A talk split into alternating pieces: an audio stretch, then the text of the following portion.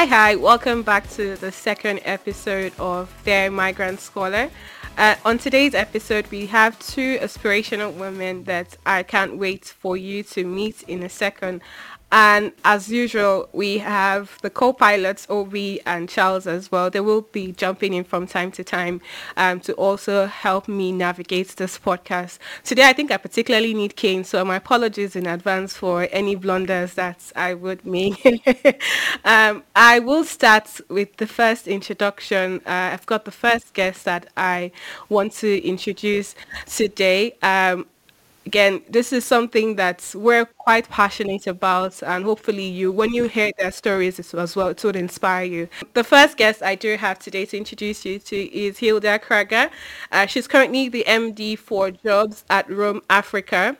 Um, Hilda has had years of consulting experience and is quite passionate about using technology to bridge divides across regions in Africa. Um, prior to joining Roam, uh, Hilda was the engagement manager at McKinsey and Company. Hilda, interestingly, is also an alumni of IESE, and we are so honored and happy to have you today on Dear Migrant Scholar. Apologies for all the loose loose nuts and bolts, and we're happy to have you here. Thank you for your time today, this beautiful Thank Saturday. you so much, guys. I'm really excited to be here. Thank you. Mm-hmm. Oh, so the next guest we have is Kemi Onabanjo Joseph. I had to add that Joseph. So they will come and send me back. yeah. so I was just talking with Kemi. That I, have known Kemi for over over ten a decade, I think, probably like close to fifteen years. Uh, uh, she's been very good friends. Kemi is currently uh, an associate partner in McKinsey and Company. Uh, lots of consulting experience. Prior to that, she uh, also did, had a stint in Ericsson and she's an alumni of uh, INSEAD. Now, there's something else about Kemi. She's also the president of one of the um, leading uh, alumni associations in Nigeria, which is CU.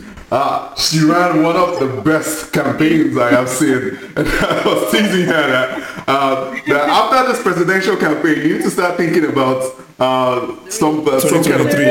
It's 2023. So uh, that was really cool. It's really good to have you here. And we're excited to have both of you. All right. It's great to be here. Thank you. And I'm exceptionally excited to be with my friend Hilda. Awesome.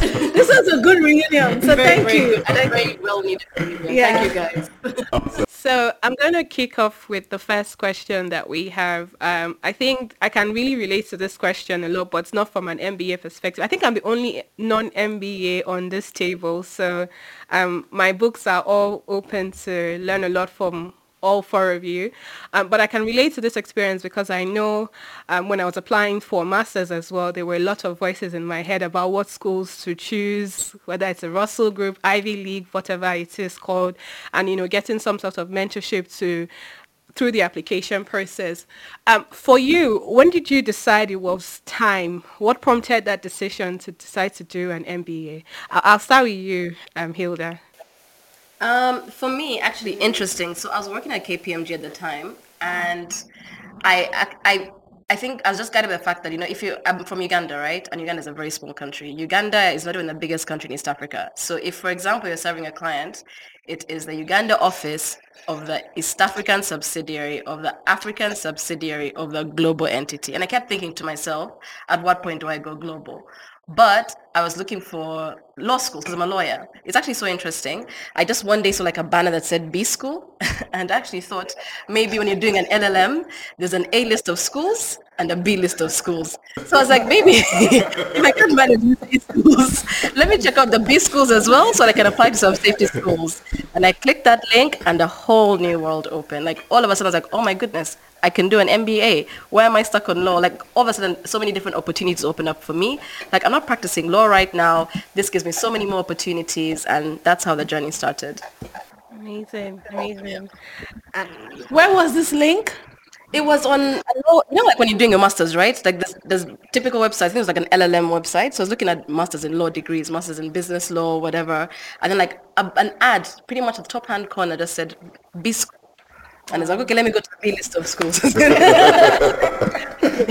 I'd never, ever even heard about the concept, to be honest. Well, I'd heard about, I had like one cousin, 10 years old, I did an MBA, but it just it hadn't sunk in how, how life changing as a program it could be. It could be. Yeah, yeah. Okay. Um, um, Kemi, did, did you have a similar experience as well, or was yours totally different? Oh, it was a very, very different experience. I was already working in the school company.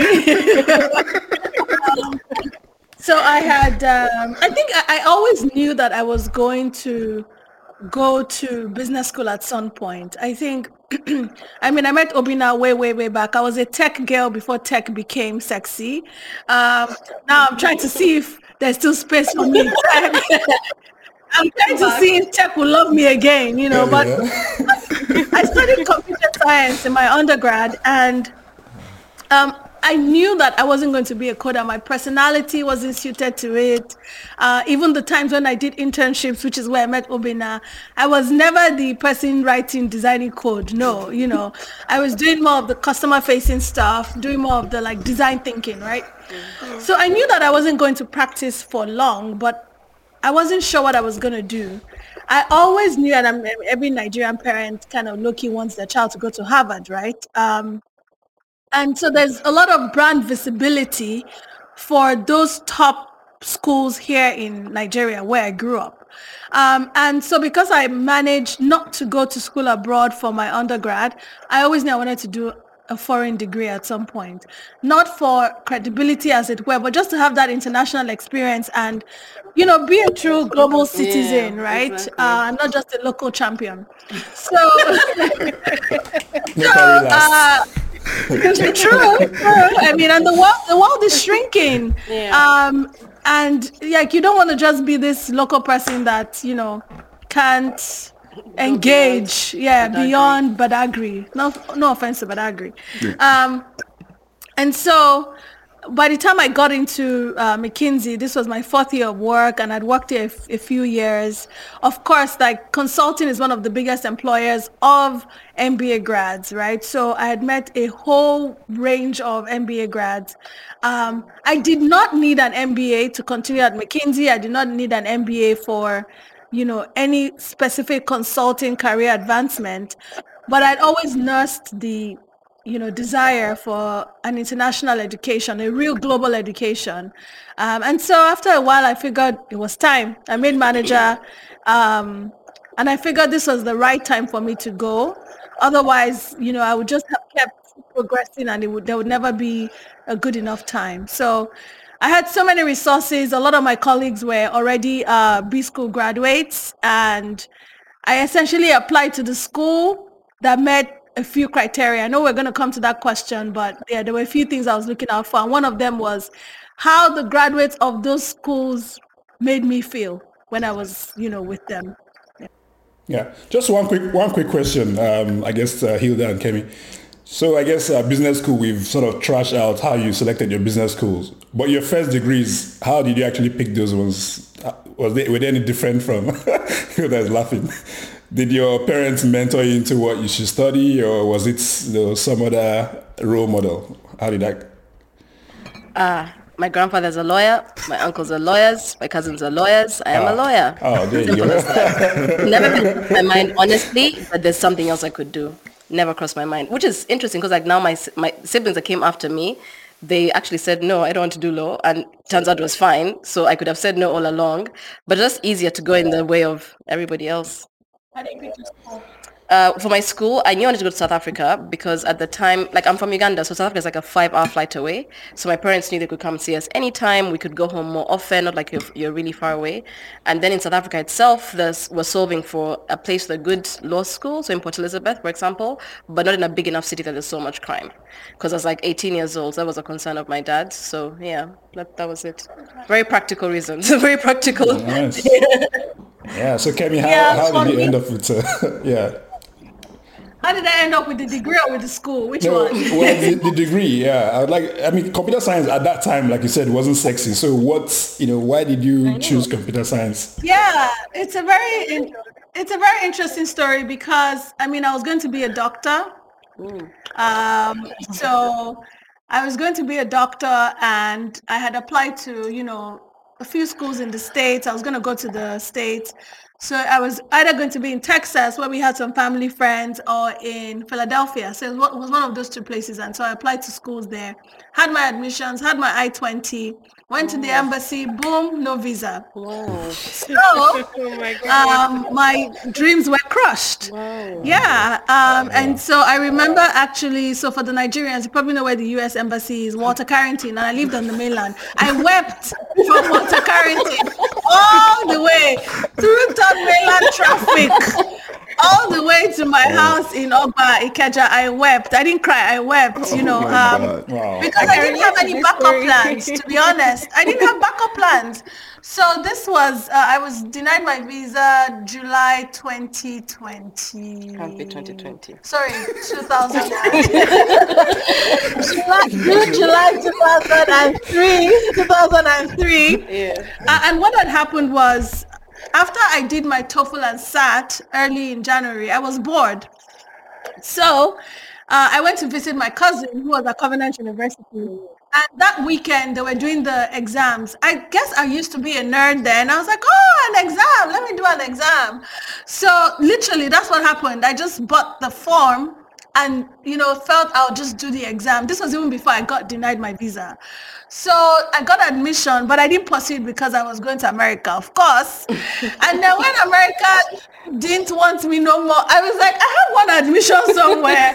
Let me go and find that place. And funny enough, they were literally they had sent the list and you have to accept. Of course, I ignored it. So I went digging for the letter, went all the way to Ogun State to be like, I'm here. So that's how the school what came about. Then I kept thinking I was going to transfer after one year, after one semester, to go and do my pre-med. So I essentially looked at the course list in Covenant University at the time, which was what nine months old at the time. Oh, wow. Yeah, it was I was second set. It was pioneer. prep exactly, very, very early days. And there were only four courses in the College of Science and Technology then. It was computer science, management information systems, computer engineering, information and communications technology. I was like, of these four, which one of them would give me the best chance of transferring enough credits for my pre-med degree? It was computer science. Boom. That's how it was. That's how I came to the decision. Yeah. And then after one semester, I figured I wasn't going anywhere. so I stayed and I finished. So yeah, that's how I chose uh, computer science. So it's interesting you talked about um, the visa issue because I remember when you were thinking of picking a school too and, and you picked uh, INSEAD and you wanted to go to Singapore, there was also visa issues too. So anyway, you know, to, to, talk to us how you picked your school and I know there's also a visa issue too for the Singapore uh, story. So Yeah, yeah. So I mean, how did I pick INSEAD? A uh, couple of things. One was um, I looked at my life situation, and I figured I did not have two years um, to go to school. And I think it's important for everyone trying to make this decision to always be real with yourself, right? It was going to be two years, no income. I was not sponsored uh, because I didn't come in as a business analyst. So consulting firms typically will um, sponsor business analysts. I didn't come in as a business analyst. I was an experienced hire as a junior associate. And so I didn't qualify for sponsorship. So I was going to be no income, no sponsorship. Basically, I was paying out of pocket.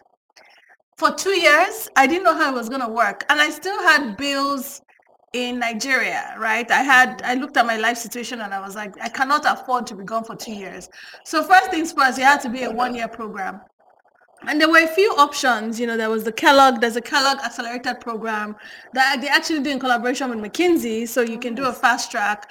There was a Columbia accelerated program as well, where you could do a bit of a crash course, 15 months. There was INSEAD, there was so, there were a few options. Um, but the second layer was then where of the people that I'd interacted with, what schools did I really like the alum? Right. And for some reason, I think all the INSEAD people I met were just very authentic and very um, just down to earth. I, I don't know. There was just something about them that I really liked. The other school, which shall not be named, um, Wow. which my which my mother would have preferred me to go, Wow. um, some of the people from there just rubbed me off wrong, you know. So uh, not your old school, not your old school. The other one, we will not talk we will not name that one. Um, they just used to rub me off wrong. So all the INSEADers I met were just just amazing people, right? Um, and I thought, you know, whatever they're giving them in that school, I want to go drink it. So um, I decided I was going to go to INSEAD. It was the only school I applied to as well uh, which is very risky. but I thought if I'm going to leave my job, that does not require me to have an MBA to go to this expensive holiday that I'm going on. It better be good, right? So um, I picked INSEAD, applied only to INSEAD, and I applied to the Singapore campus because I wanted to experience Asia. Mm-hmm. You know, I wanted to just go as far away as possible um, because, I mean, with holidays and stuff, I'd explored Europe to an extent. So I thought, let me go to the Singapore campus. But the Singapore campus said, I don't want you. so I took my L. I deferred for six months and oh, then wow. went to the went to the uh, Fontainebleau campus in France, which ended up being absolutely amazing. I was also running away from the cold in France, to be honest, um, which I then experienced, and I probably had like the most miserable three months of my life um, in, in, that in that winter. But it was a really good experience, and I, I was very happy to be in one place for a year. Yeah. Because up until that time, I had been living out of a box for maybe three years, just with the um, lifestyle of being a, a, global consultant. So yeah, that's how I chose my school.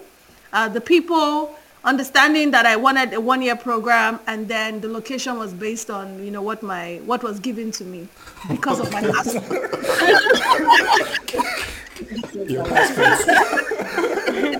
because like mine is yeah. almost well not exactly the opposite but kind of the opposite in the sense that when i was going to business school i didn't know what i wanted to do again remember i was trying to do a master's in law mm-hmm. so I, I i knew about consulting. I definitely wanted to work at a place like McKinsey, but I never thought it was accessible like to a lawyer like me. So I knew I needed two years, like to do the internship, figure out what I want to do. Um, and also I was kind of young, uh, com- relatively speaking. so I just needed that time. Um, I think I was doing applications like when I was maybe 26 or something. Um, and then I applied. So in the first round, I applied to, first of all, why are you talking about applications? Guys, I did the GMAT three times. Like I, did, I did the first time. I did it twice. I, I no took, shame. I took my L. Yeah. Never, will never say that score. yeah. I studied harder, did a second one. I was like, ah, now I can go somewhere. so I take myself with all my ambition and applied to Harvard and Stanford. I didn't get it. I did the GMAT a third time, and I was like, okay, fine. Because there's two, there's maybe two or three issues. There's the GMAT, yes. There's application fees, because I'm working in KPMG in Uganda. Guys, we were earning like maybe a thousand dollars max this is like third world, third world, right? Not even tier one, third world like Nigeria where there's money. so and every there are levels to this third world thing. exactly.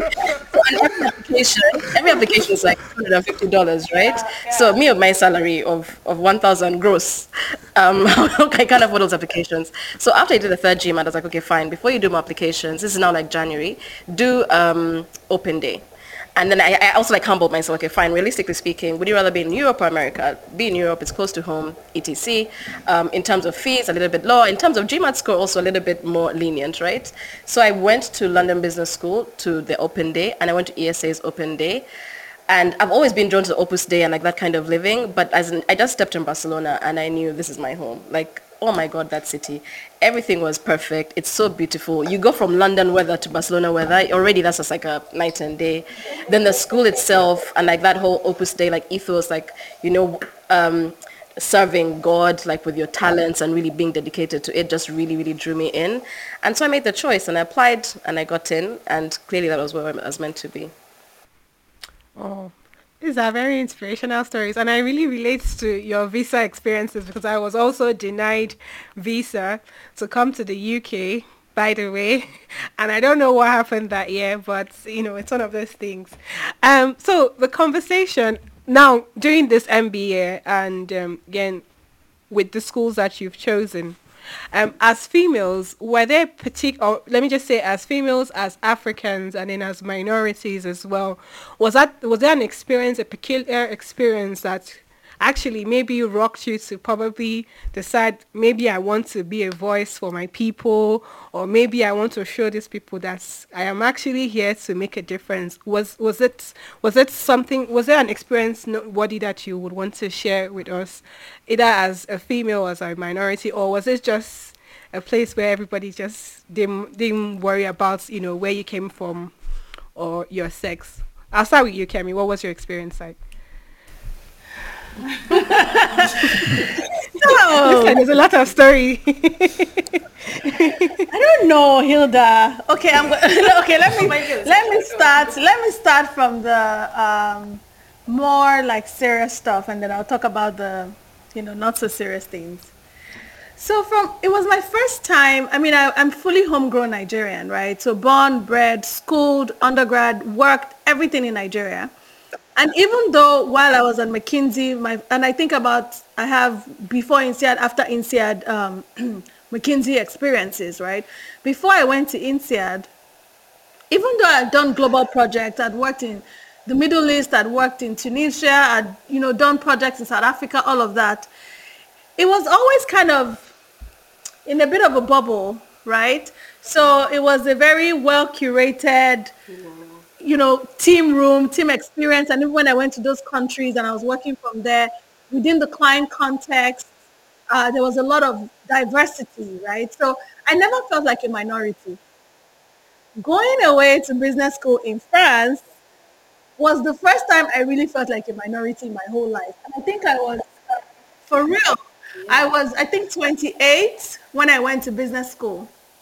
It was the first time I felt like a minority. It was the first time I realized how dark skinned I was. Because in Nigeria, I was yellow, you know? I was, I was a light skinned man. And so it was the first time I would see pictures. I'd be like, what? Who is this black human being? Can't be seen in the I cannot be seen. Like the only thing you like, the only thing you see is my teeth. Like what?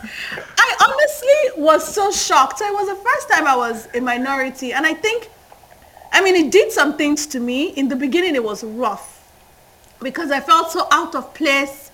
I felt so my accent. I've, all of a sudden, I could hear my Yoruba accent very strongly. this was me. I thought I was a good English speaker. You know, it's like I, I, I, I was very, acu- I was acutely aware of how different I was. And INSEAD is a school that, you know, thrives on diversity. One of its, you know, bragging rights is that it has usually what 70 plus nationalities in each class. Yeah. However, the, there's still a lot of underrepresentation of, you know, Africans. So I was still one of the, you know, few sprinkles of Africans that were there. So I really felt my, my, my, um, difference. And it was the first time I was a minority, so it was, you know, I was, I was, my self-esteem took a blow. I was, it was not easy, but we made it, you know. Um, what, what that has done for me is actually it's given me a lot of empathy, right? So I'm, I'm now that I'm back home and I'm in the majority again, um, I'm aware when there's an outsider, I have a sense of how they can be feeling. And so I usually would take you know, extra steps to help them feel welcome and all of that, which is what some of my classmates did for me um, and helped me, you know, settle in. Of course, what also happens is you then find your people like you, right? So you end up, you know, bonding with uh, a lot of other um, Africans. Um, I also found like as an extension of Africans, I don't know, I was also drawn to Desi people. Yeah. So Indians, Pakistani, I think it was just like on the, you know, color spectrum. They were the next people to us. so, you know, we're kind of like in the same boat. Um, and so we we uh, bonded. And so some of my closest friends are from there. And I don't know if it was just, you know, struggle mentality that we were bonding, but it worked out. and I, I, I guess there was some, you know, similarity and all that. I think the other sort of people I bonded with were like Iberians. Yeah, So. Spanish people, Spanish. Portuguese people. They also had like, I felt like there was just, yeah, that spirit, that, you know, joie de vivre, that, that warmth, right? I could feel it with them. And so I was still friends with a lot of people. I ended up being valedictorian, right? And for being valedictorian. Your class selects you. So it's not about academics. Your class actually selects you. So I, I, I guess I did something right in terms of connecting with different pockets of people broadly.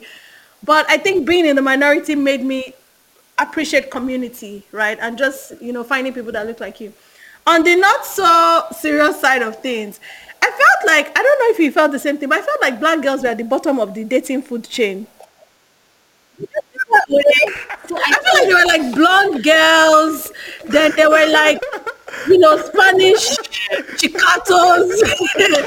I don't know. And then it was like after everybody has hooked up, oh, there will be that. Even, I don't know, Hilda, it's in my head. No, I never said this thing out publicly, but I feel like we were at the bottom of the so I felt that, but at the same time, I felt that there was like a fetish thing going on as well mm. in the sense that like oh my god your black skin is so beautiful oh my god and it's not like you're looking for serious or anything but it's like i'm a curiosity you've never seen before and you want to experience me does that make sense and you're right it's like you're the bottom of the food chain until it's just for I touch your skin. Like I actually had somebody lick my face on the bus stop. Like, oh my god, your black skin looks like chocolate. Yeah, like that kind of like I guess because you've not seen it. So yeah, but I feel you. Um, I think for me, uh, first of all, you're right. Even me, I never felt as a, a minority till I went to business school. I never in a place where there's just so few black people, or where like people look at me as a minority, even as a woman, as, right? Had, had, had zero conception of what that meant for me or my life. And at first, I carried it all as a burden on my head. You know, being a person in class when they bring back up like a black case study, you're like this. Partly because we expect you to be like that, and then like one day I was like, you know what? No, I'm just done. Like this is so exhausting. I'm also trying to figure out for myself, like what does this mean for me?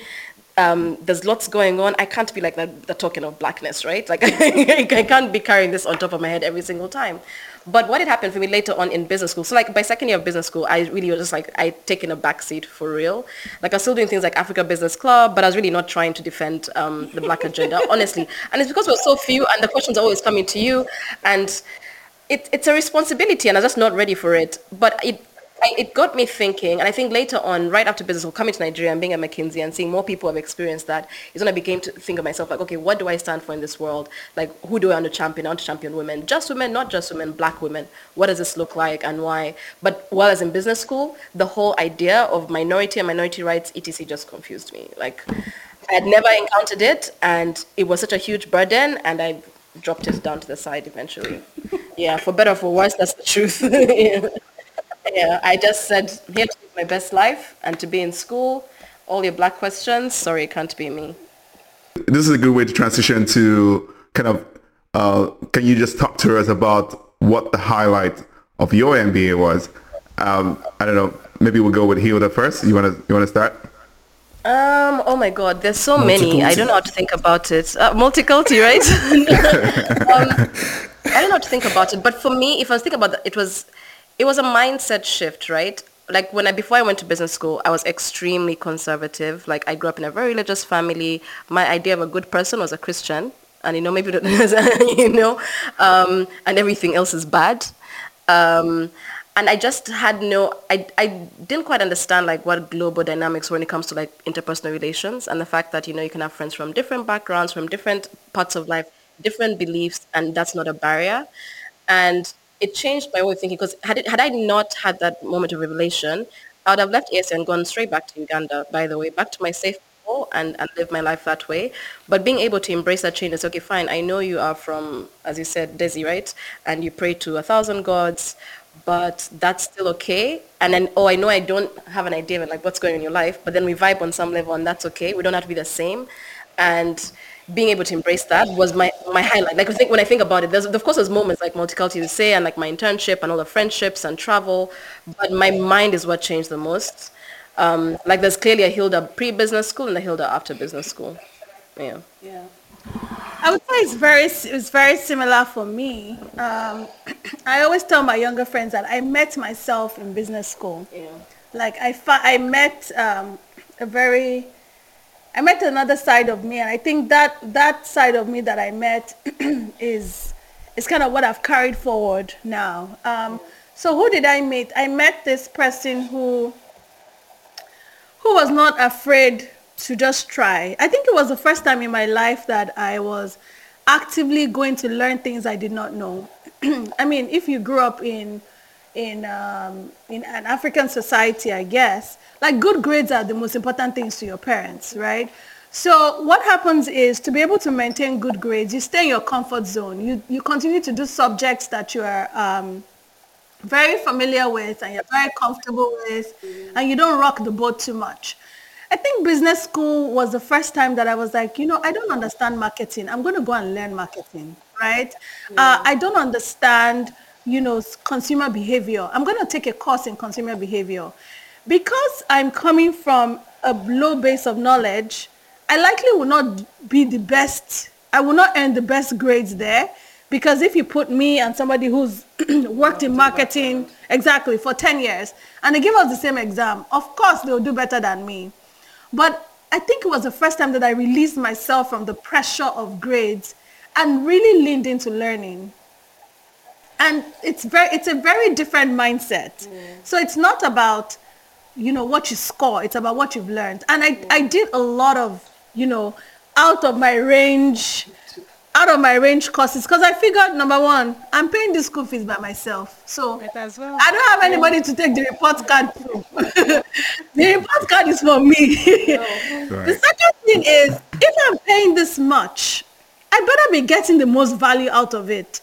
If it's something that I could have just learned on Google or on some, you know, MOOC, I should not have bothered spending all this hard currency.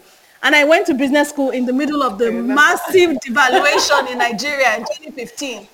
So that was the kind of school fees I was paying, converting at double the amount. So I just thought like, if I'm here, let me get the most out of it. And so I think it was the first time that I actively switched on my growth mindset, right? And leaned into learning. That was gonna be that's one of the highlights for me. Yeah. All the things that I learned that I ordinarily would not have learned. Um, because I literally put aside the pressure for grades and said, I'm going to go learn. Yeah. I think the other thing would be the, um, the relationships, right? The people that I met, the, the, the bonds that I formed. Um, I, I mean, I got married, what, three years after graduation and there was a whole contingent like there's a, there was a whole INSEAD crew that was at the wedding that came from Australia, the UK, India, Cameroon, South Africa, you know, like they all showed up. Um, and I literally had a whole itinerary for them and, you know, spend time with them before, spend time with them after. And it was such a beautiful moment because it felt like, yeah, this is why we went to school, right? This is why we didn't do an online degree. Yeah. It's because of those relationships, right? Um, so the highlights for me would be just expanding my mind, meeting myself. I started writing again yeah. when I went to business school. So now I, I write a newsletter every week. I have a blog, but that writing gift really manifested right when I went to business school. Um, and so I met myself. I, I leaned into learning. My growth mindset just like opened up.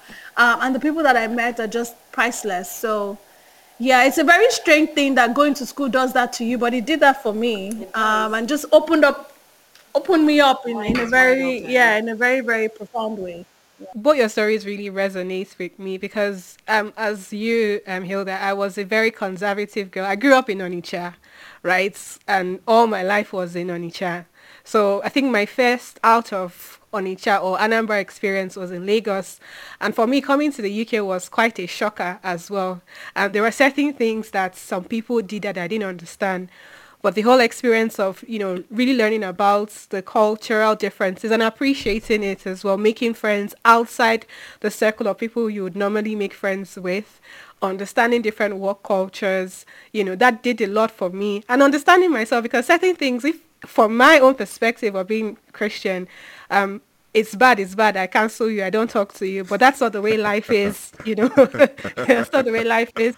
Um, you learn that it, it, there are differences for a reason, and you appreciate that difference, and you also learn from people as well. This podcast is brought to you by IESE Business School, also known as IESE. IESE is one of the world's leading business schools dedicated to continuous growth and progress. Since 1958, this institution has formed global leaders making a deep, positive and lasting impact on people, businesses and society.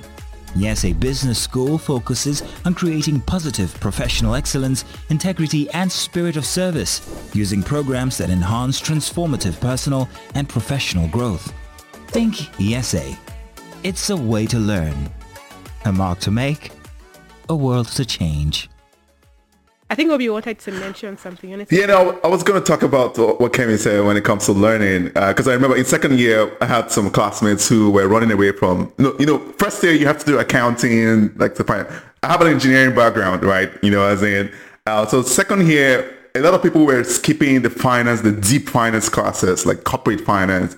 And for me, uh, yeah, honestly, you guys, you know, everyone was financial modeling. People were running away from those classes. I was like, I, I came here to learn. I'm gonna do those classes. So I was like leaning in and just making sure I spent time to get all I can when it comes to finance. So I was taking all those crazy classes even in second year. So yeah, I can definitely relate to that. I think I think for me it was more of a um, learning to pass Nigerian mentality shine through with finance. anyway, anyway, no, no, I think uh, it's been a great conversation so far. Um, just considering that you know the targets of the uh, target audience here are typically Africans who want to experience you know some of the ups and downs and get a bit of global uh, knowledge through MBAs. I just wanted to get your perspective. So typically, you know, in B school, there's always this push for um, people wanting to try you know, what they call what the triple jump, you know, try a career outside of their home countries. Uh, but uh, and also, uh, you know, in your cases, both of you came back to Africa. Um, what was that transition back like for you? Um, you know, why did you choose? I guess um, in your case, maybe Kemi for you was a bit more, um, you know, defined, given that you were coming back to your job. But maybe Hilda, you know, was there some temptation to try to work outside of Africa? I'm trying to think. I never applied. For, to be honest, the first company I applied to was McKinsey. Like I knew I wanted to work at McKinsey. I applied to BCG and the rest, but I knew that this is what I wanted to work. Like all my effort, like 90, you know, like when it's application, like carry when the career services people are just like praying for you this thing goes through because you're not applying anywhere else. Um, but at the same time, I was very curious about Europe. I wanted to stay. I think that's something even today. Like I, I constantly have debates. Like you know, should I should I be live somewhere? Um, but when I specifically, I kept thinking, you know, I've been born and raised in East Africa. I went to school in South Africa. If I got West African experience, I'll become truly Pan-African. So it was like a thing for me. And it was, you know, if I get into McKinsey, I want to go to the Lagos office. But had I not got into McKinsey, I don't know, because I, I think I'd have applied to roles in Europe. I don't think I could say like I specifically said I must go back home. I came on because I got a job with a company I wanted to work for and I'd have followed whatever good opportunity wherever it had taken me. I was young, I was single, and like him, I didn't have a job waiting for me. I was looking. So it was about really like who's giving me the offer. You know, which interviews am I passing? Because it's also like that's the thing about B school that people don't realize. If you don't have a secure job, you're literally spending a lot of your time doing nothing but networking, applications, etc, etc, etc. So as soon as you get one golden offer, you you breathe out. And i think some people keep looking after that. I stopped looking. I was like yes guys i'm going to lagos. Let's, let's do it. Nice. I think as soon as you came to Lagos, yeah. I left. That's true, but actually, because we had like an onboarding s- session in South Africa, and Kemi was a facilitator, yeah. and it was such an amazing thing for me because she just made me feel like, don't worry, you can hack it, you know. like my very first time coming to Nigeria it was the same flight as Kemi, and it was one of those calming spirits, like, don't worry, you can hack it, like you'll be fine. She's but hacking it, she's hacking it. I know. Six years later, I'm still hacking it. Yeah, you're hacking it. Yeah, because I'd actually never been to Nigeria. I didn't have any friends here. I didn't have any family. Like my McKinsey friends became my family. It was it was like a whole new adventure for me. But yeah, I'm glad so, I did it. Yeah. Thanks for that here. I you, when you came back, what was it like? You know, I guess there was a contingent waiting for you. It's like, hey, valedictorian. Really. not really. oh, that was talking drum. Unfortunately not.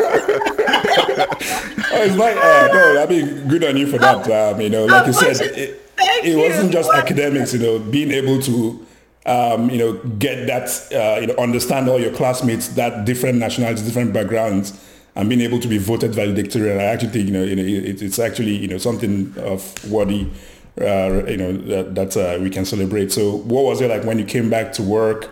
Um, did you did you feel that you know sense of okay, at least I, I know what I'm doing, what I'm saying now. I understand a little bit more about how people think, how people, uh, you know, the mindset and all that. What was it like? Uh, you wanna just Yeah, so I mean, this job was not waiting for me. It wasn't. It wasn't. really? It wasn't. Oh, wow, wow. I When I, when. I, when, I, when I left, I resigned. Right? Oh, yeah, I wow, okay, resigned. okay. Because Yeah. yeah. there are no study leaves, right? true, so you're I again, I was not an analyst. I was not sponsored. I just said "Ah, I'm Oh, going. yeah. Okay, bye bye. So I, I left. But this is the thing: you don't burn bridges, right? That's so true. I, I firmly believe that we don't burn uh, bridges as long as they're not, you know, um, detrimental to your health or to your to your wellness. And so I, I was so sure that I wasn't going to come back to Nigeria immediately because I thought I've done Nigeria all these 28 years. Let me go and do something else somewhere and eventually come back, right? I always knew that I was going to come back to Nigeria. I always knew that this, Nigeria was always my long-term plan. And what had happened was just before I went off, um, I had done work with um, in the public sector, and I think it just captured me. I felt like one of the things that's missing in uh, our construct, we, we don't have strong institutions, right? It's part of the reasons why, um, you know, we're not where we need to be. So we don't have strong institutions. And what makes strong institutions is the people, right? It's, you know, having competent people in the policy space, having competent people in the civil service, you know, delivering all of these amazing projects and plans that we, yeah, we don't have a shortage of. Um, and I saw that there was a real dearth of, you know, capacity in, in the in the public sector. And so the business environment will always be not ideal because the people making the decisions and the people making the policies and the people implementing are not the best talent. I look at the uh, the, the most advanced economies in the world, right? They're best graduates, they're best talent Going to government. Going to government they go into public into into civil service right um, and so you can see that uh, talent you can see it reflected in, in in in those economies and so as i started doing work in the public sector i was like oh this is what is missing here because here it's it's the reverse Yeah. it's the people who don't get the top jobs in the private sector and in MNCs and all of that are going to the public sector, right? And that's why we have what we have today. So after doing public sector work, I knew that I wanted to come back and do that work. But I thought I was going to do it after two years. So I thought, you know, let me go somewhere. Again, this was devaluation. Let me go earn some hard currency FX. somewhere, recover from the tax goals that the economy had given to me, and then, you know, come back with my accent and, you know, make I, I just got back, yeah. Wait. Uh, I just got back accent. but as I as I as I continued, I so I was interviewing, like I didn't have a job, like I, I was interviewing and all of that. There were many constraints from you know work permits. Uh, Brexit had just happened Yeah, that's true. then. So all the socio-political conditions were not, they were not right, you know, at that point in time. What also happened was I had a family situation that needed me to be back home. And so even though I was torn and I was like, oh, I wish I was going somewhere else to go and, you know, X, Y, Z. Um, and I'm a realist, as you can tell. I look at my situation I say, okay, what's the best course of action? Then we move. So with all of those things happening, it was tough to get a work permit with my passport. Brexit was happening. There was a lot of uncertainty in Europe. Um, even, you know, the UK, which was usually the um, popular destination for English speakers, because there's also language constraints, in, right? Exactly. So if you're not speaking German, Spanish, or French, you're constrained to maybe um, the UK, Netherlands, and maybe Yeah. Berlin. You know, Yeah. maybe those three places are the places that will take you. What- yeah. Brussels, right? Um, so all of those things, and yeah, I went to INSEAD and I was trying to pick up French, but I knew I could not do complex problem solving. I, I was unable to.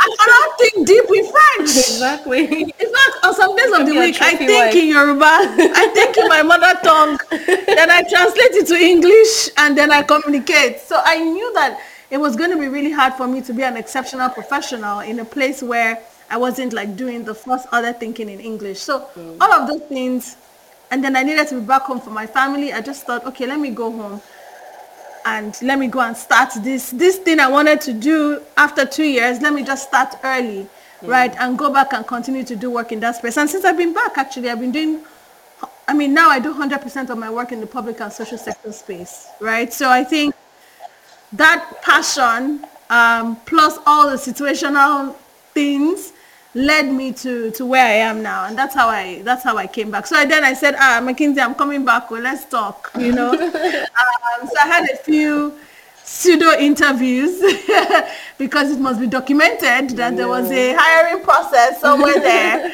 um, and that's how that's how I came back. Yeah. Oh, wow. I actually didn't know that you resigned. I, I did, didn't know. I, I, just saw you back in office and assumed, boom, Kemi is back. exactly. everyone was waiting that Kemi is coming back. Exactly. Kemi is coming back. it wasn't sure that Kemi was coming back. In fact, I got an offer in Dubai. For real? I got an offer in Dubai. Wow. But I think I was just like, let me just come home. Interesting. Yeah. yeah. yeah. Interesting. That's so now. I mean, thinking back uh, after all these years, like, is there? If you look back, is there like any advice you would give? So. Uh, the reason I ask this question is we're going to have people listening to this who are looking to make that change in their career or who are MBA applicants. Um, thinking back now, like what advice would you give yourself uh, as an MBA applicant? You know, if you look back, is there like anything you would change in your approach? Like, um, so as an MBA applicant and as a student, or just applicant, just applicant, right? I'd say yes, the first thing, applicant. the first thing is um, there's lots of good schools. Not every good school is the right school for you. I know everybody's like, oh, you need to shoot for these schools or whatever, but no, I don't think it's about that. If you look at like where the top companies hire, there's quite a broad spectrum, right? Like I don't think, um, and some, somebody told me this as well, like if you you can't go wrong if you apply to the top 20 right it's going to be same quality of education but it's about the vibe the kind of people the kind of prof- lecturers as you said, you know, do you vibe, do you vibe with people from school or not, right? Um, so that's one thing to, to, to think about. Like, look, read in depth about the schools and figure out like which is a match for your personality type as opposed to the hype out there, right? Otherwise, you'll be very miserable, spend lots of money, and it's two years, or even it's one year, right? It's one is a long time to be miserable. So that's the first thing I would say. Um, and then the second thing I would say is like take the process seriously. Like everybody thinks, no, um, you just wake up and get into B school, but actually no, there's lots of preparation, there's lots of essay writing. Like get get a, people around you can actually help you review this stuff. Like you know, put some dedicate some time to it. Like personally, I remember like when I studying for the GMAT, I used to get to the office maybe like at 4:30 a.m. every single day and study before I started work. Um, and even the office was laughing at me, like, man, what's what's going on with you? But I knew, like, this is yeah, exactly. I was like, this is a serious goal for me, and I want to accomplish it this year. And the time goes by so fast when you're when you're applying, right? The other thing is rejections are normal. Again, there's a business school for you out there. Some will reject you. That does not mean you're a failure. That does not mean you're doomed. I mean, I didn't get into Harvard or Stanford, but I ended up at McKinsey, right? Um, so there's there's no such thing as like a set formula. Like just divorce yourself from all those things and focus on the right school for you. And save. Awesome. save. save. Save. Especially when you're saving in Naira. Save. Yeah. No, I said they should, they should stop saving in Naira anymore. no more saving in Naira. oh, man. Um, I think Hilda has said, has said it all. You know, find the school that, that is right for you. Um, I mean, maybe don't be like me and apply to just one school. maybe apply to. I was. I feel. I feel very blessed and lucky that I got into the school that I wanted. Um, but I think find find the school that is right for you, and the way to find that is uh, attend open days, do research, exactly. talk to graduates of that school right? Actually engage with graduates of that school. And I find that people are usually happy to, you know, connect and talk about their their, their business schools. Yeah. It, it almost as, it's almost as if like every alum wants to, you know, recruit new candidates uh, for for their for their school, for their alma mater. So talk to people. Uh, the pro- it's getting into the school that is right for you is is almost like a job it's a project that you have to yeah. dedicate time, resources to. Um, so you need to take it seriously. It's not just going to, you know, some people say, hey, I got admission in this school. I just saw an email in my inbox. They gave me admission. It doesn't happen mm. like that for a lot of people, right? So I think even if you're giving honorary admission, it's because your profile is really strong and they see something in you that they want. But for business schools, usually uh, the demand is usually greater than the supply. So Yeah. you will be the one to have to go and get what you want. So dedicate time, dedicate resources, take it properly. Rejections are normal. My rejections came from scholarship applications. Um,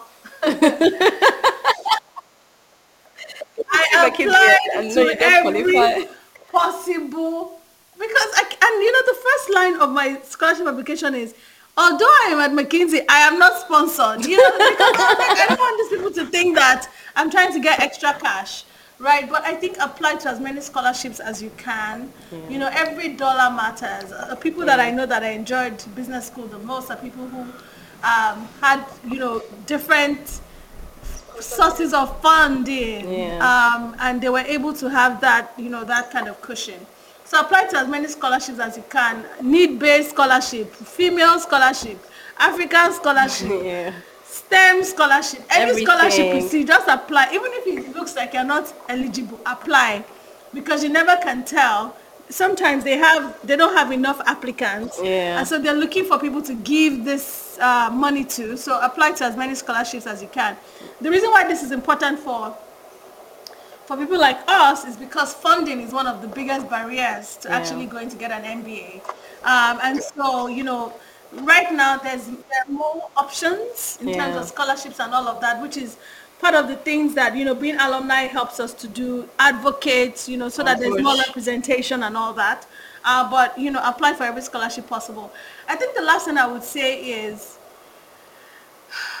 when you get into school, like as part of your fund raising, don't just raise like your tuition and your Yeah. house rent and all of that. A lot of the learning happens outside of the classroom And it's not free. and it's not free. So these treks, these Exactly. dinners, these field trips are not free. But that's where the magic happens. That's where the bonding happens. And I keep saying, in class, you can't be gisting with your No. friend. Like in class, there can only be one speaker. And it's usually going to be the facilitator or whoever they've asked to, you know, kind of answer a question or respond. Um, where are you going to have the time to actually, you know, forge these relationships, which are usually one of the priceless things you get from, you know, an MBA. It's in those out of class moments.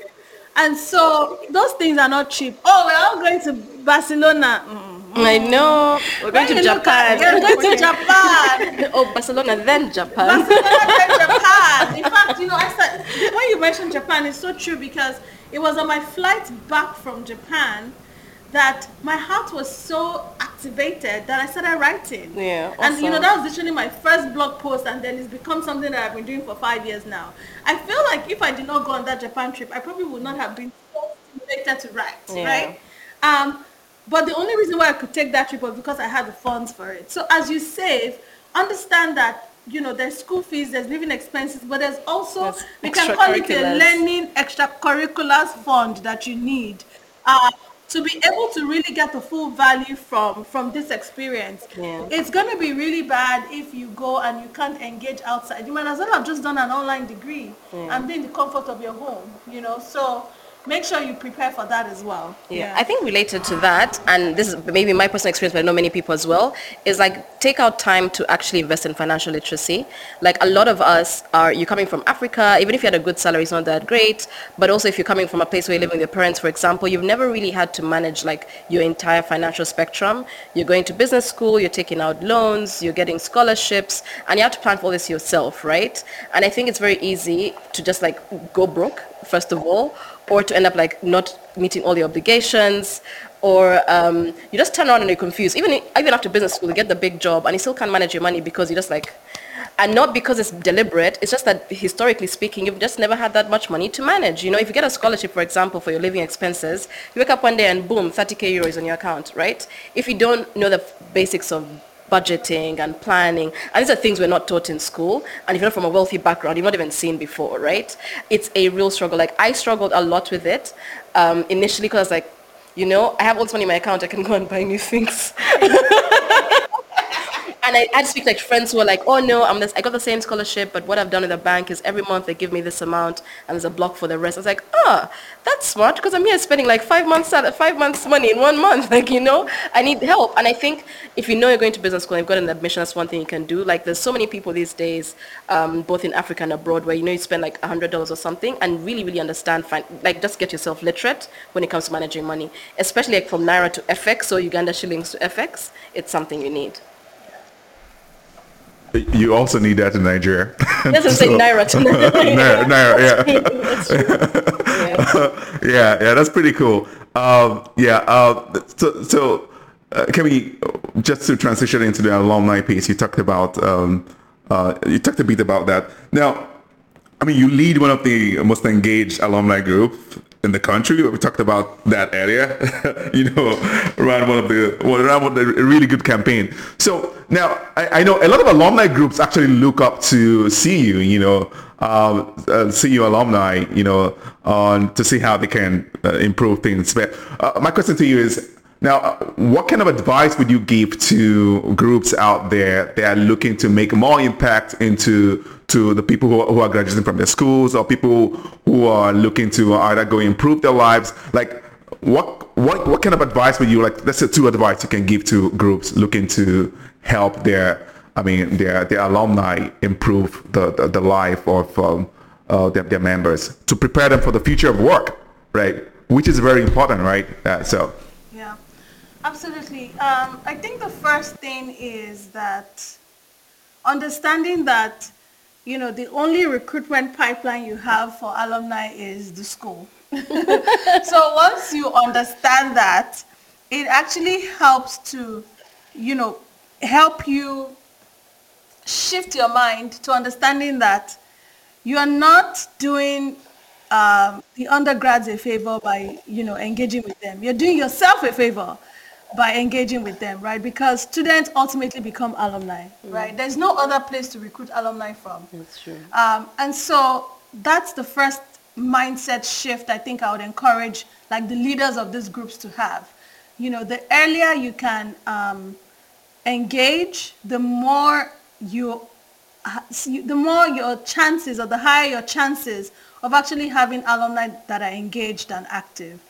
Um, there's research, and I've seen it, right? A lot of people don't engage with their alumni until like five years after they've graduated, right? Because in those first few years, they're just trying to survive, man. You know, trying to get a job, pay off your loans, you know, whatever it is. Um, establish yourself. And it's only when you feel kind of stable that you start looking around and saying, hey, what is that alumni that they're saying? What are they doing there? And, you know, how can I support?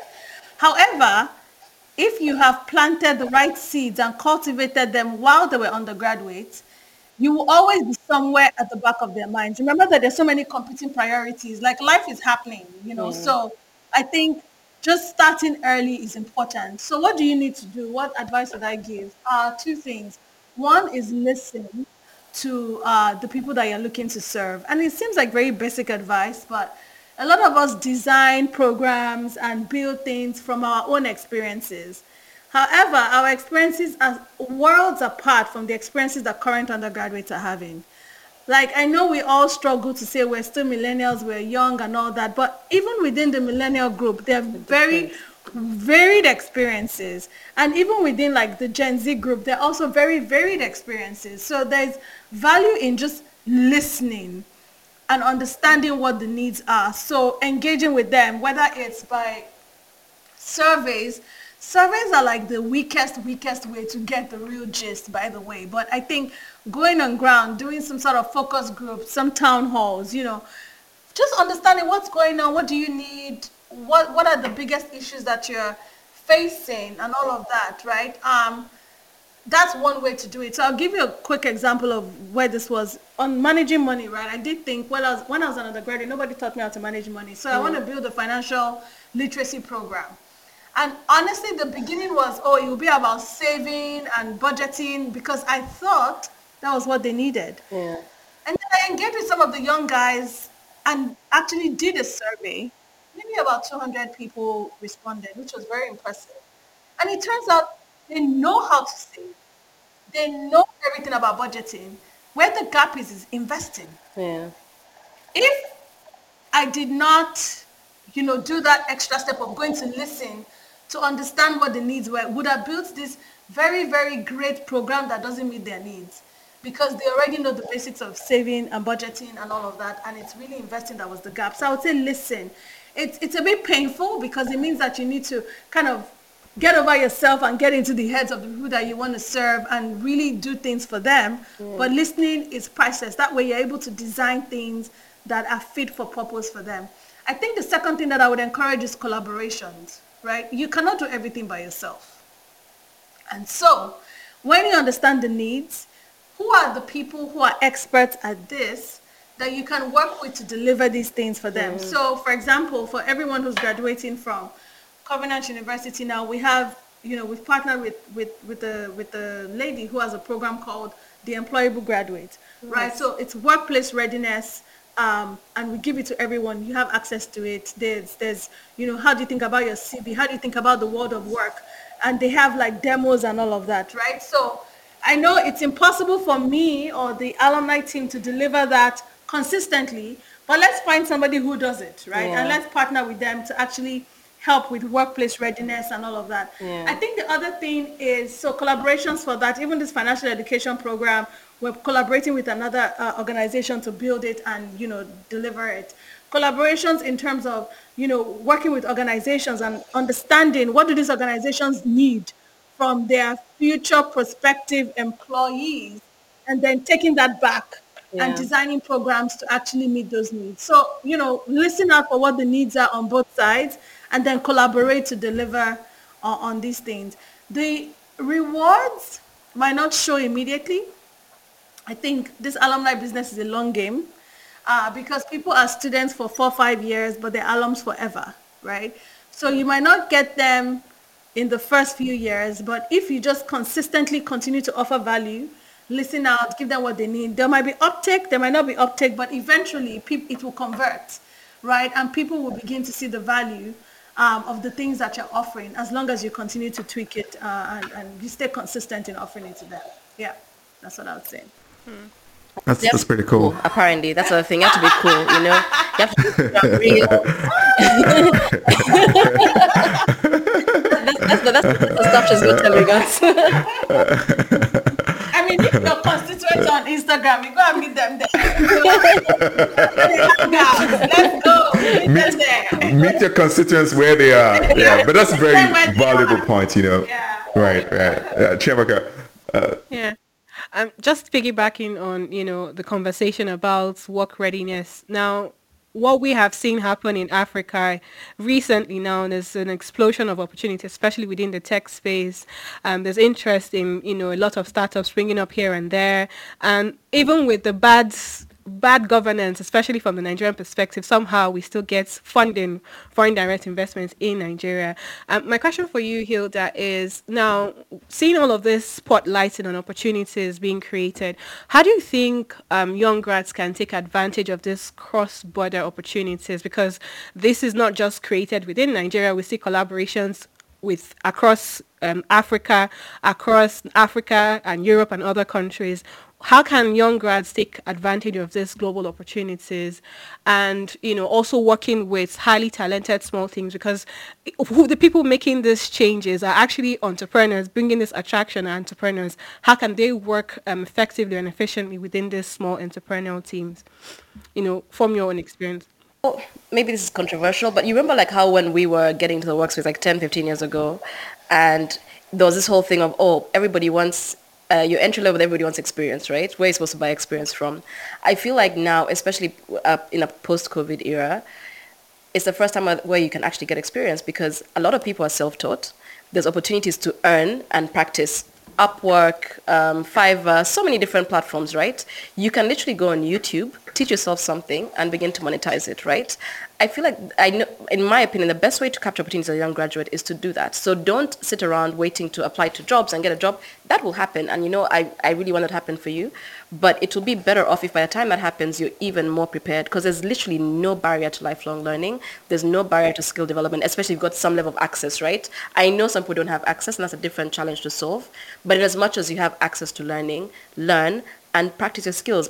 There's people making thousands of dollars a month on Instagram, selling their courses, their, their, their talent, their gifts. Um, there's people who are, you know, just setting up profiles on GitHub and beginning to, to write code and see how that goes. And when, when eventually invited for an, for an interview, you who has, you know, the last 18 months of of, of work you've put in versus a person that's very, very qualified but has not put in all that, it's a game changer. You want to be global, this is the way to be global. From Upwork, you can serve clients literally all over the world, right? You start off with a $5 an hour rate, you end up with a $50, $100 an hour rate. It's possible. We're seeing it happen. Literally, um, Coursera, what's it called, the, the Udemy. Um, there's a bunch of ways right now that you can learn and begin to earn. The job bit is great, but it's no longer the major part of the equation. And even like in my work, for example, one of the things that we're seeing is that there's less, even in tech, there's less full-time jobs and more gigs, right? Because the more talented you are, the more you know you can earn from everywhere else. It's so hard to keep ta- tech talent right now, especially Nigeria, because they'll tell you, you know, like um, if I'm contracting, I can make $100,000. You know, I'll put, my profile is up on all the right places, and this is what I'm making. Right. And I'm making from my house. Um, and you want me to come into an office every day in Lagos traffic? Like, you know, what are you offering me? So the opportunities are definitely way beyond that, but also you have to think beyond employment. It has to be more about like a sustainable way to earn a decent living with or without the employment framework. And with that means like, so you have to prepare yourself in terms of your hard skills, your soft skills, your like sur- surrounding network. You know, this is why Kemi went to marketing class because if you decide to gig, gig, gig route, you need to know how to market your, your, your skills, build your own pipeline, build your own funnel, and you can be very successful that way. And there's people who do that and then eventually you apply for a job because like, oh my God, I would love to do this job.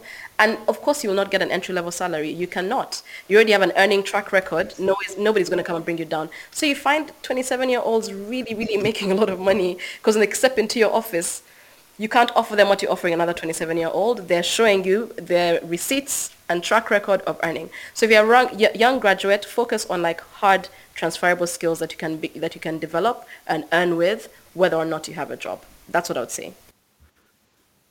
Is the focus just on, sorry, just to ask further, is the focus just on hard skills? Because these days, I think it was recently I was reading something um, that um, employers are more likely to employ someone who also has very good soft skills. You might have the hard skills, but of course you do need soft skills to complement that. Um, you need to have a good work culture as well. Because if you're if you're someone who's just um, technical and you don't have people ex- people um, people relation and also relate with people, that's a challenge in itself as well. What do you think about about this? So soft skills are definitely important, and you know, Kemi, feel free to chip in if you want. But that you have to not work with people. You have to not resolve conflict. You have to know. You have to be a pleasant person to work for, like a, for lack of a better word, right? Even if you're an entrepreneur, you won't get referrals. You won't get repeat business. So it's a it's it's a skill you need. So it's not just about the technical skills. I think the point I was just trying to make was around you don't have to wait for an employer for all those things to happen for you. Yeah. Yeah. And I think I, I even um, call those skills like strategic skills because sometimes when you say soft skills, all this hard guy, hard guy, you don't want soft skills. I'm like, I know we, let's let's give it a fancy name. strategic skills so that people can pay attention to it. But you know, strategic skills essentially, you know, how do you conflict resolution? Right? Uh, somebody sent me a stinker of an email yesterday. I've just been looking at the email. I was like, I don't even know where to start. But I know that my conflict resolution skills is where I need to, you know, lean in to be able to resolve that. Um, problem solving skills, right? Creative thinking skills, Yeah. um, critical thinking skills. Those things are like soft skills, but they're strategic skills, right? Communication skills. In this world of shorthand and autocorrect, being as an effective communicator will stand you out, right? So how are you able to write? You know, some people have great ideas, but they just can't write it. So your communication skills, both verbal and um, and written, are, are things that you know can stand you out. Those things, they- they're not always taught in school, That's and super important. not every employer will train you on it as well. So actually spending time in self-development Yeah. um, and making sure that you come you come ready is is non-negotiable. Yeah. I think even like just adding another set of skills is like self-management and self-regulation as per your stinker email, right? Being able to be measured in the workplace. Not not that you can't have an outburst because everybody has that, but understanding like yourself, your emotions, your temperament, like which in which environment, yeah, in which in which environment am I most successful? You know, what are my triggers? How do I make sure I'm not just going on burning bridges 'Cause- because I don't understand myself, right? You know, how do you learn to, to breathe, to take a break? Like, what's my breaking point? And a lot of that is like self-discovery, but you can also like take deliberate effort and learning to get there. Yeah. Yeah.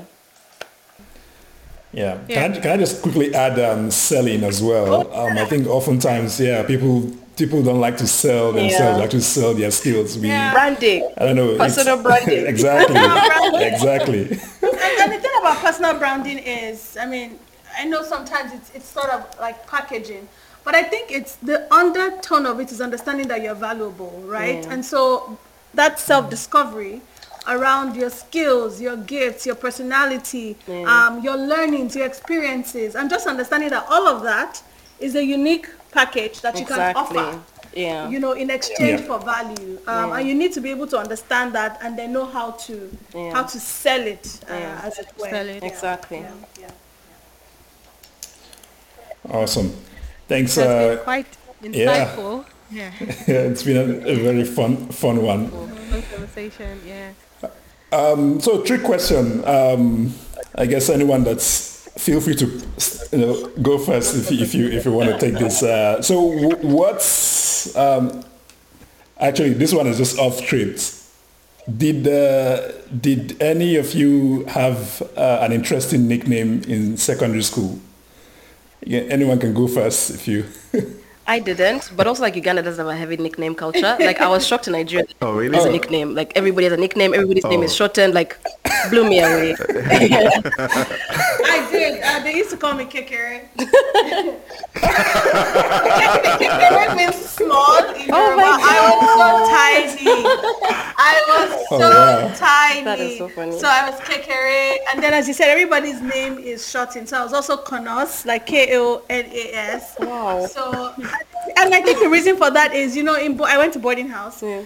Um, if you did not write your name on your things, you're gonna come back empty-handed. So my mother would inscribe K dot O N A S on all my handbags, my clothes, everything. So literally K O N A S. came um, my nickname, but Kekere was like the because I was very small. Yeah. Yes, wow, wow. That's- Nice. That's interesting. Uh, the next one would be, I'll just say then anyone can go first. Uh, I think this one will be easy for Kemi. What's the most beautiful place you've been to? Uh, Oh my god. it's tough. I hear that go. go, go. your, Let me village, Yeah. your village people are listening. It's tough. Like top three list. your me, people are listening. yeah. If I was to pick, num- my number one would probably be Chefchaouen in Morocco, the Blue City. Um, Oh, nice. Yeah, I could have said Marrakesh, but no, Chefchaouen is really beautiful. The world is a beautiful place, guys. let, me, let me say with that. the, But whole, the whole world is beautiful. I think one of the most beautiful places, uh, Turks and Caicos, the water is divine. oh, I can imagine. It's so beautiful. It's so beautiful, and the weather is great. I really loved it. Um, I mean, I, I went there for my honeymoon, so maybe I'll also Oh. just a bit like. Oh, Exactly. I was also going to say Greece because went honeymoon. um, but yeah, I think the waters there just blew my mind. It, picture perfect. Oh, wow. Christine. Nice. But the world is beautiful everywhere. It's Yeah. beautiful, Never beautiful surprises thing. you. The tea, the tea plantations in Rwanda are gorgeous. Right, right. Um, Europe has, you know, beautiful architecture. Architecture, yeah. Uh, Asia is also another just amazing, amazing place. I loved Japan. Japan was That's on such a my list. mishmash of everything. I can Old and new, tech and rural, just beautiful. The world is amazing. Like, Can I make- places, can I- oh. My country, Nigeria, beautiful. in Nigeria, I think the Is that telling place I've been everyone? to that I loved, appreciated the most, actually two, Uyo and um, Jos. Like with Jos, I was just like, In Nigeria? Never Yeah. listened yeah, before. Namdi's wedding. I, was- I just really, really loved being there. The vibe then it was like so green and lush and clean. I also really enjoyed that. Yeah. Yeah. I grew up a Can I just ask- Yeah. but as you guys go next time, can I just be in your suitcases and just With your vaccination with card, let's go. Please. I can PCR. Oh my god. What what's your country count now, Kemi? It's like is, is it up to 40? Oh, yeah, yeah, uh, uh, I think it's 41 or 42. I'm not sure. 42. Oh. Maybe that's uh, humble. that's pretty cool. I know, right? Yeah. Uh, I remember when you were doing 30 before 30, so uh, that's pretty cool. Oh, nice. Um, I think we've pretty much uh, gotten to the end of today's episode. I really don't want to let you guys go, but um, Obi, Okay. do you want to say something? No, I was gonna. If I could ask one more last, one last question on the lightning round, is that uh, just if it's possible, you can just drop a name. Uh, so, which current CEO or former CEO do you admire the most? I'll go with you, Hilda, Doesn't first. have to be a CEO. A leader. Uh, leader? yeah. Can he be a leader? It can be a leader. Okay, it can be a leader. Lionel Messi. And I'm happy to, to back it up. Um, Lionel, Lionel Messi. I'm happy to back it up. But guys, the thing is, so um, I, I, yes, I enjoy football, but at the same time, there's very many different types of captains, right? And there's uh, people on a team who want to be the, the star of the show. Like, you know you're good um, and you're the leader. You have every right, you have the authority, and you have the mandate to do it, and so you drive from the front. Then there's a world where you also have that same stuff. You're competent, you've got the mandate, you really are the leader, but you do it um, within your team. You empower other people. If there's hard work to be done, you to be done. Like you know, if you really need goals to be scored, right? Like he'll be running to score goals, but at the same time, he's going like deep in the field. He's helping every single person out. He's passing the ball. Like I find that style of leadership extremely inspirational. Where like by the time you are with your colleagues, everybody knows this person is one of us. They're hustling with us. When stuff is hard, they take it. But when life is good, we get the glory as well. I find it extremely inspirational. That's pretty interesting. That's really cool. Like I would not have predicted that answer. Yeah. yeah. and I think following, following in the same like sporting, um, sporting analogy. Analogy. I think the one person Yeah. that I'm coming to discover and appreciate is LeBron James. yeah. Uh, my husband is a Yeah. is a diehard LeBron fan, and I think it's growing on me. Um, and I think it's it's pretty much the same thing. Yeah. On the hard days, he will deliver, but he's secure enough, and I think it's that security that I Yeah. find very inspiring. And humility. He's secure and humble enough to actually allow other people shine. Yeah. Um, so, and that's the kind of leader that I aspire to be. Exactly. Like when you're leading a team, Right. you want them to look to you not like as this person in the high castle they fear or this person who takes all the shine, Yeah. but to feel like really this is a like this is something we're all pulling towards, Yeah. and our person is here with us in the mud, Yeah. and we don't have to be afraid because they're here. Like I Yeah. love. I love it like with my teams, yeah, like when my teams like this is a safe, a psychologically safe space for me, Yeah. and we're going in the same direction. Yeah. Awesome. this this has been a fun conversation, and uh, we're happy we, we gave you the chance to have your reunion too. Thank you guys. So uh, By the way, Awesome. our babies are born like two days apart. Like oh, one day that's apart, cool. actually. You're right. One day apart. apart. Yeah. That's that's really cool. At, at this rate, I feel like I, I feel like we, we have to bring you guys both on the show again. Yeah, we had such a good time. Thank you. All right, Chiamaka, over to you. Thanks so much for making this happen. Uh, Chiamaka, over to you. Thank you so much, guys, for coming to this podcast. Um, apologies for all the name mistakes I made earlier. What about Then you it? brought it up again. I'm sorry. I'm sorry. I'm just that kind of person. but thank you so much. Um, this I learned a lot, especially as um, there were a lot of things, a lot of experiences, or a lot of things that I didn't really think about before. I think seeing the world through your own ears and eyes helped me a lot, and possibly something that I would enforce. Um, hopefully, we'll get to have you guys again on the podcast sometime soon. I hope. I hope you guys make some time for us. And as usual, thank you, Obi and Charles. Uh, for slugging it out with me and for the time differences still being here with us. Um, also want to say thank you to our sponsors, IESE Business School, uh, for making this possible. Uh, hopefully, hopefully we would bring other exciting conversations.